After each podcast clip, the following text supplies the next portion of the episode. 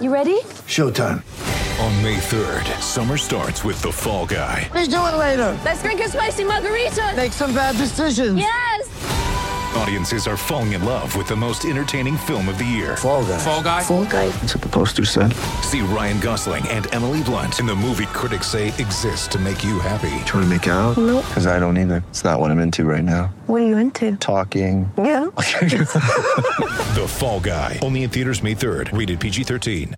So we better uh, stop those text messages just for the moment. Benny Jones uh, used to be on this show, Sports Days, over in Qatar. I think on a holiday or a junket. We'll find out. Benny, hello, mate. G'day, Jace. How are you, mate? Yeah, uh, well, I'm calling it a holiday. It is dead set a junket, so there's no um, there's no getting around that fact. But uh, what a junket it's been, and um, yeah, since I last spoke, uh, I think with um, with uh, Sats and Badger about a week ago, uh, a bit's happened, um, particularly with the Absolutely. Socceroos. Some good, um, a little bit bad, but um, mostly exciting. So we're really pumped for what uh, lies in wait over the next sort of 36 hours. Before we get on to the football, I've got a couple of questions I need to ask. Is it true that beer is 100 bucks? Sure.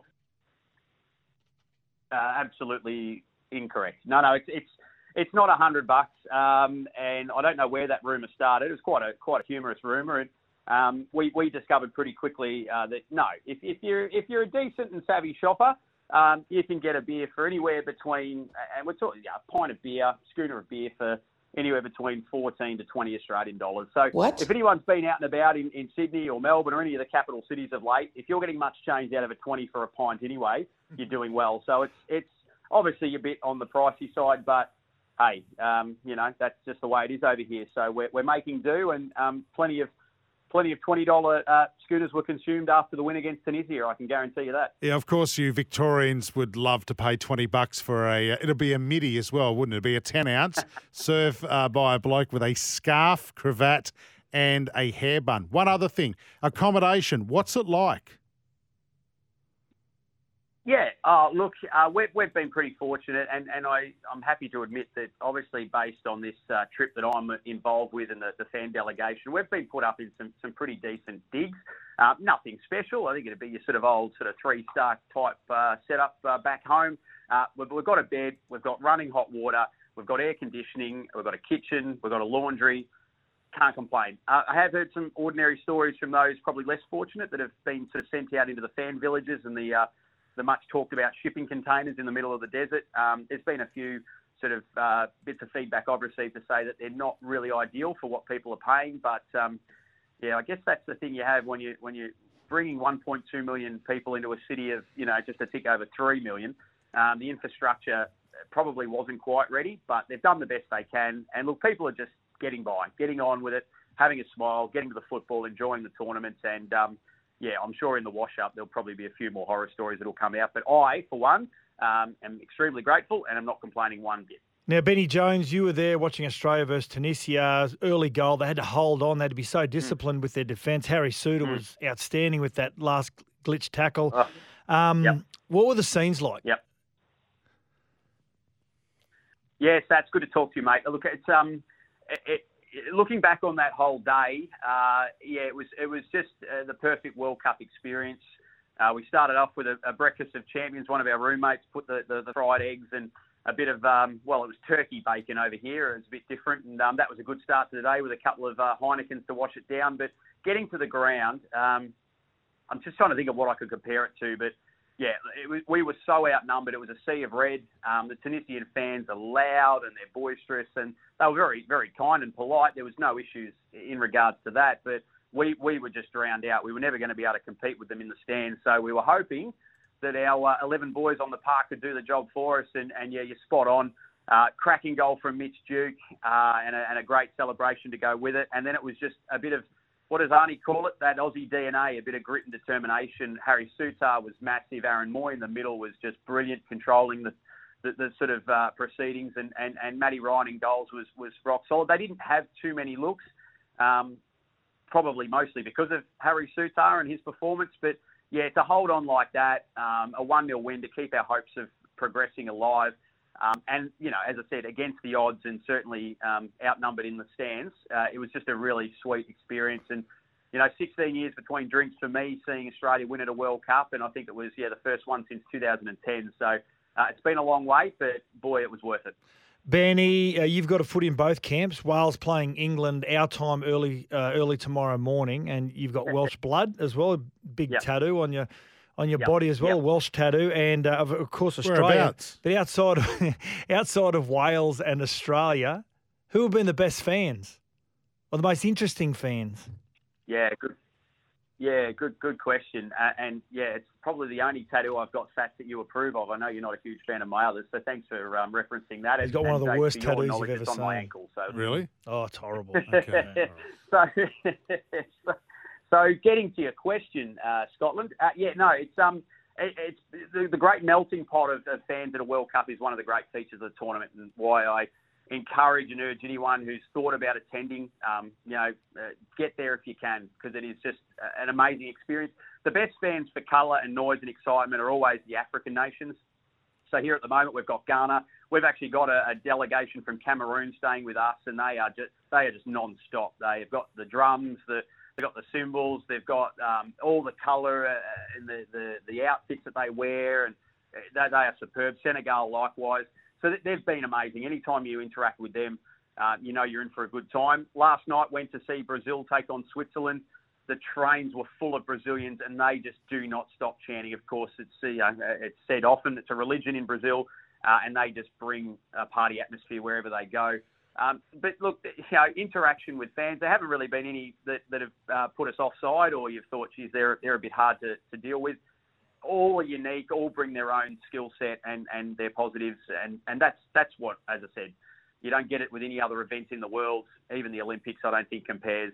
32 nations converge in one spot, and it's just um, yeah, it's just a colour, um, colourful experience full of amazing people, all here to enjoy some football. Get ready for the greatest roast of all time the Roast of Tom Brady, a Netflix live event happening May 5th.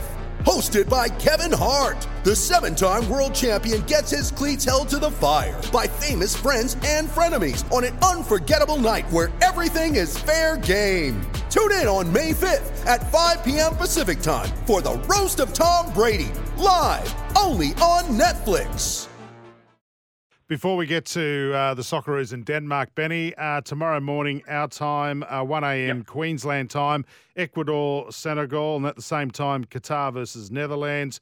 And then 5 a.m. tomorrow morning, Queensland time, 6 a.m. Sydney time, Iran versus USA and Wales versus England. We have those matches. And then tomorrow night, Thursday morning, we wake up at 1 a.m. Queensland time to watch the Socceroos their chances against Denmark. Um, will it be a similar game plan? Do you think we'll go out, try and score early, and then defend for the rest of the match? Yeah. Yeah, look, I, I- I think it's it's one of those situations where uh, we, you know, we have our destiny in our, own, in our own hands, which is sort of pretty rare for the Socceroos. We're not often in that position, so we know a win guarantees us uh, a passage through.